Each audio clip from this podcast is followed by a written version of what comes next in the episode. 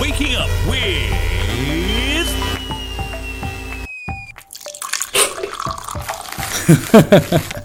me, Shivraj Parshad, your host on Good Morning Grammar.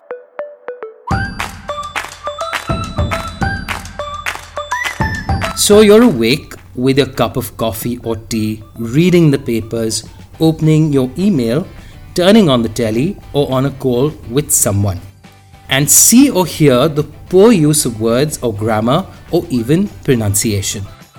Now, any bets you're itching to correct them, but sometimes that may come across as plain rude. Wait, we are here to help you sidestep that sticky situation. Just turn them over to our very own Good Morning Grammar experts.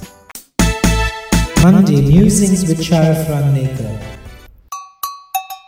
It's quite bugging when you get a call from a call center, and it's a different issue that you recognize the voice of most people from a call center nowadays. There seems to be this kind of type or template that they follow. But what really irks me is that moment when the person says, "Is that Sharif Rangnekar?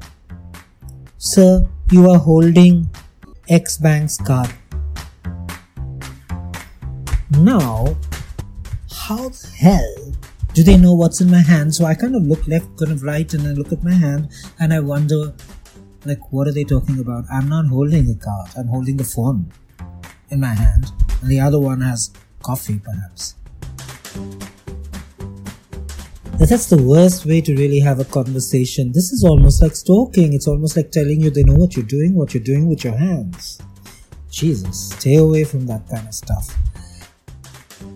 I find that it is much better if they just ask whether I bank with X Bank and do I hold a credit card with that bank, and then if they have something to offer, state that.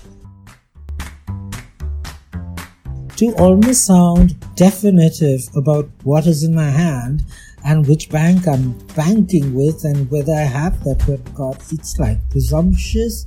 It's just not working. It's it's highly inappropriate, to say the least. Again, I would say, keep it simple. What do you want from me? What do you want to discuss with me?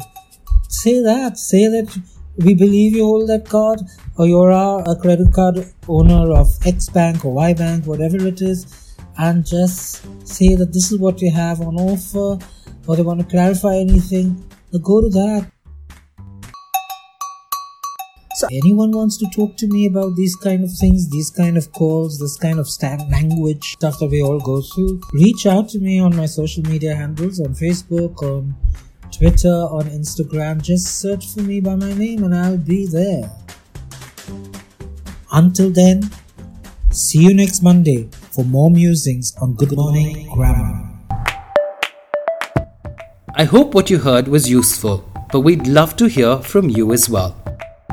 You too can feature on any episode by sending in your requests or feedback with a voice message on WhatsApp on plus nine one nine six two five four seven five four four two or via email at shivraj at brevis dot in.